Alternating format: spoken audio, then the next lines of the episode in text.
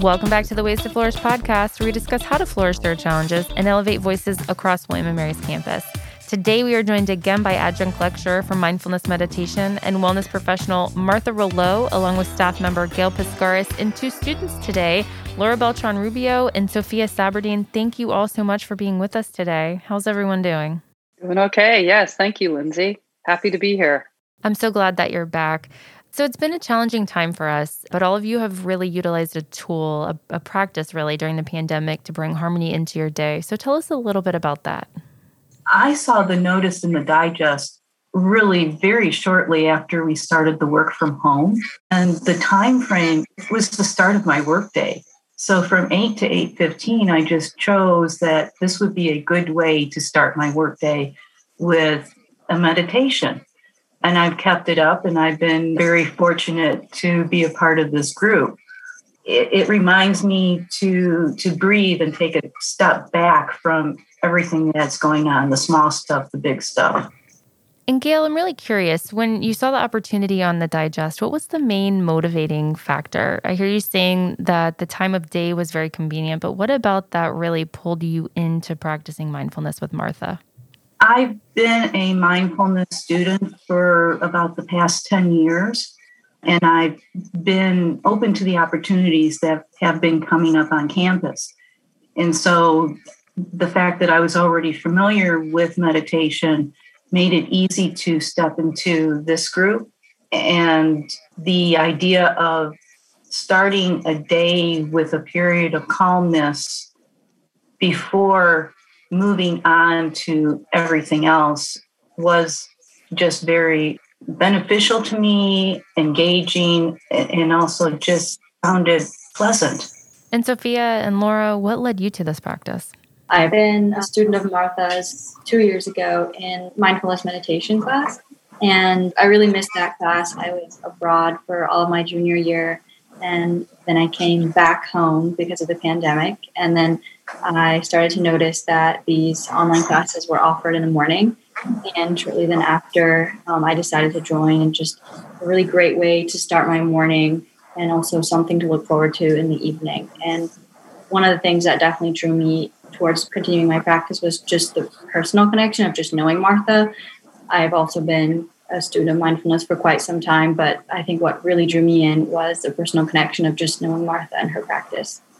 I came, I think, through yoga. I was completing the yoga teacher training right before the pandemic started and martha actually led some workshops for us on meditation as we were doing the training and so that's when i started to be attracted to meditation maybe without the movement because for me yoga is a sort of moving meditation but i had never practiced just the meditation part of it so after that workshop i started trying to practice it on my own. And then as gail said right after the pandemic started we received the notification that we were going to be able to do these meditation sessions. And for me that was the best way to continue building the practice in a way that was new to me that was not connected with the asana practice but just a different and for me i think this is a different type of yoga as well but it's it's yeah and that's how i came to meditation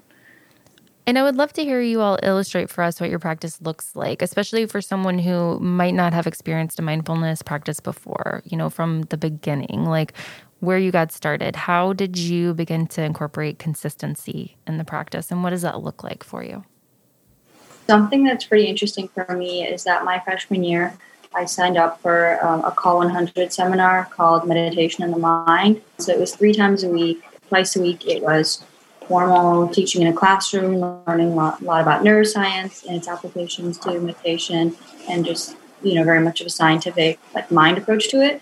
And then on Fridays, it was always experiential. We would go into a big lecture hall, and we would all sit there and practice mindfulness. And that was probably the start of my very much the consistent side of my meditation practice. We had to keep a journal throughout the whole semester. Um, and that was a really interesting class. And I'm so thankful I took it, especially because I think a lot of people sometimes are hesitant to learn about mindfulness and its applications, but learning about the scientific approach and the experiential and just how it's intertwined was really special and definitely influenced uh, my practice today. In the consistency there, that's really key to to the practice. Martha, how does that shift from we just jump in and do this on occasion to incorporating a sense of routine into the mindfulness practice? Well, you know, linda you said a couple of words right there, you know, consistency and the routine. And I think it's a message to ourselves that we want to show up in our world in a way where we feel present and where we can recognize what I call our inner landscape and not be always motivated from the unknown, but to get a sense of clarity. So for me, it's it's really been wonderful to have this sense of community, and that's that's one of the mindfulness practices from 2,500 years ago when mindfulness was developed. Was the the sangha or the group of people having consistency supports each other.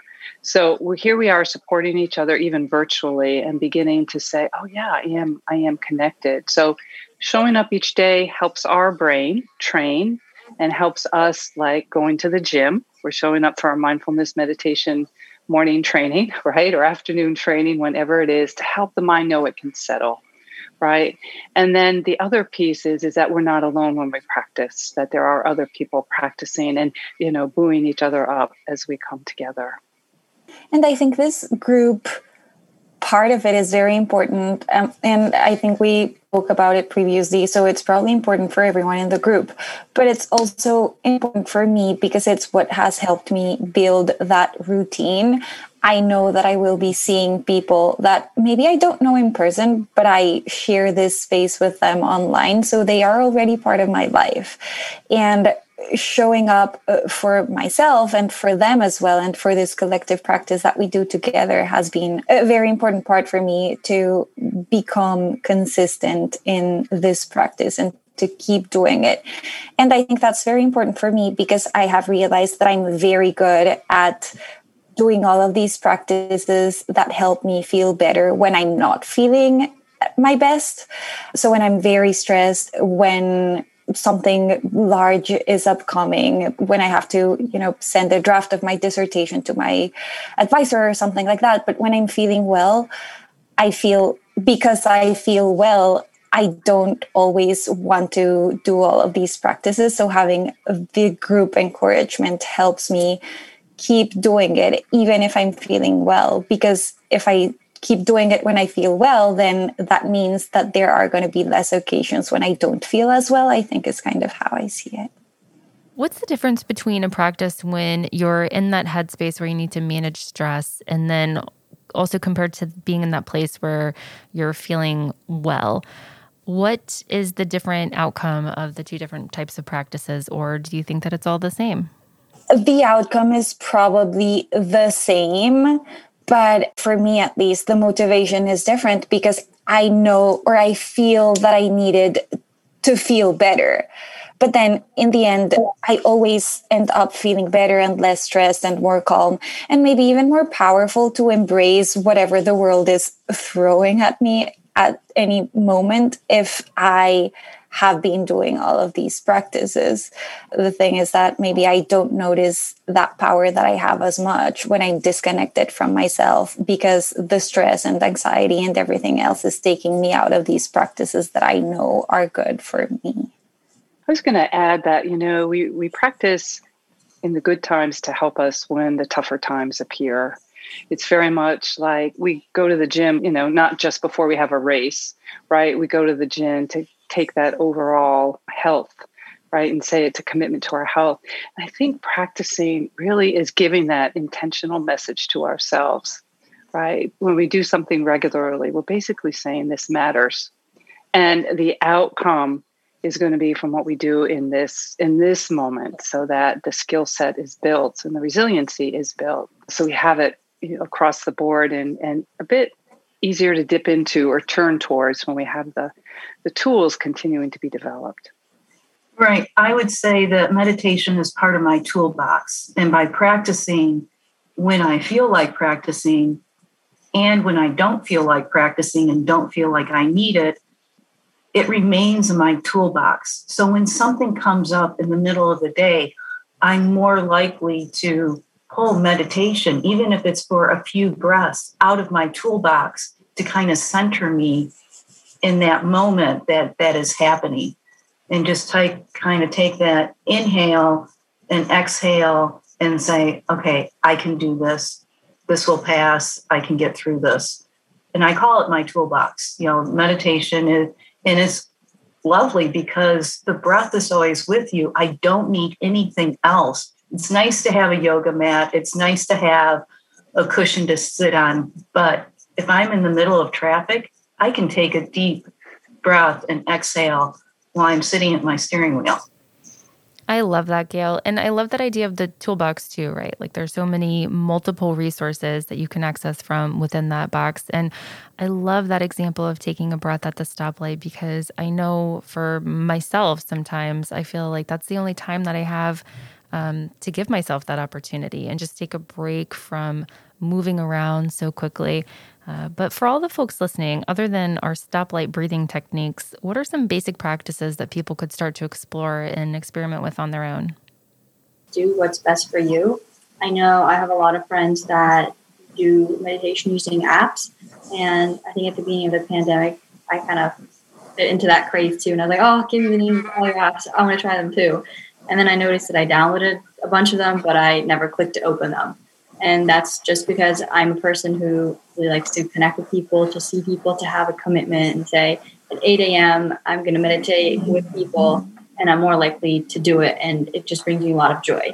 And so I learned that that's kind of what works best for me. And good thing that, you know, there are apps out there for people who prefer to use different methods.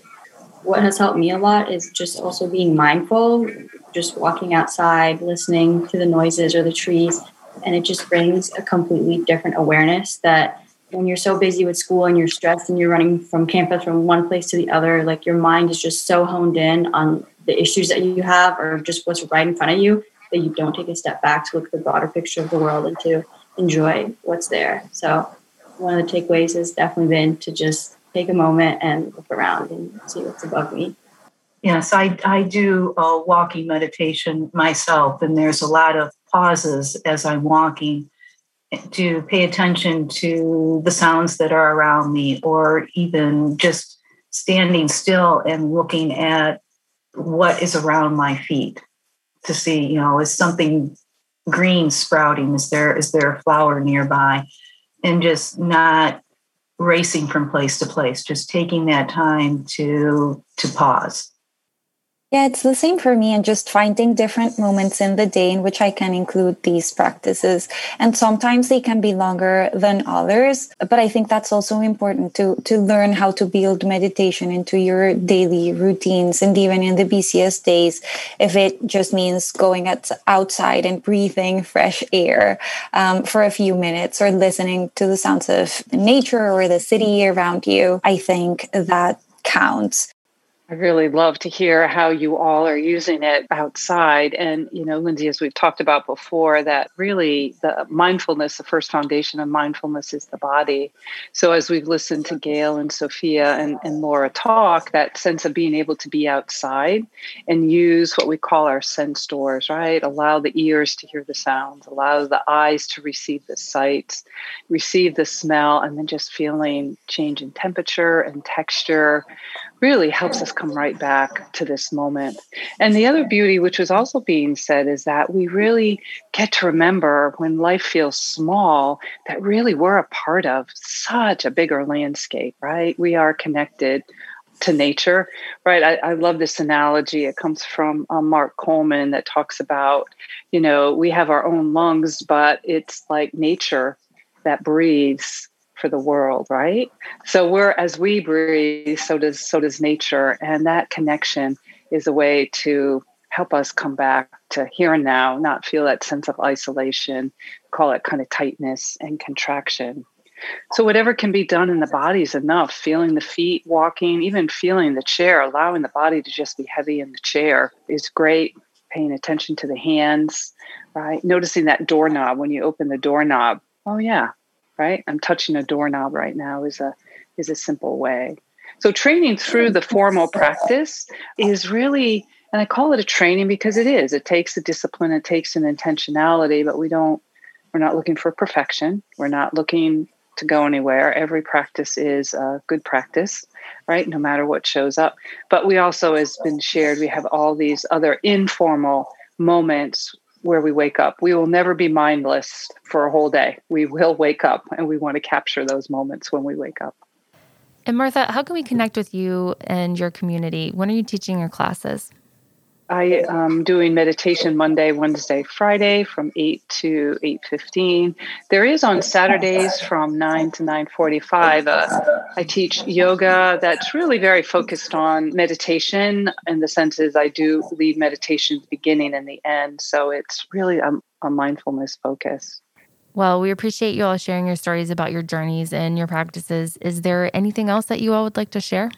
Thoughts get to me, and I would always have thoughts that came into my mind, and I didn't know how to get rid of them. And I thought that, oh, the more I meditate, the, the better I become at this, the thoughts will just disappear. And, you know, that's just how meditation works. And then the teacher that I had in my COLL class, Meditation in the Mind, he kind of used an analogy and he said thoughts are kind of like clouds on the horizon and like the wind blowing by. So you, you see the thought, you notice it, and then you just let it pass. And since I heard that, it was so valuable. And now I don't attack my thoughts anymore when they come to practice. I kind of just see them and I'm like, okay, like you're there. And then I let it pass. And then I'm more at peace with it.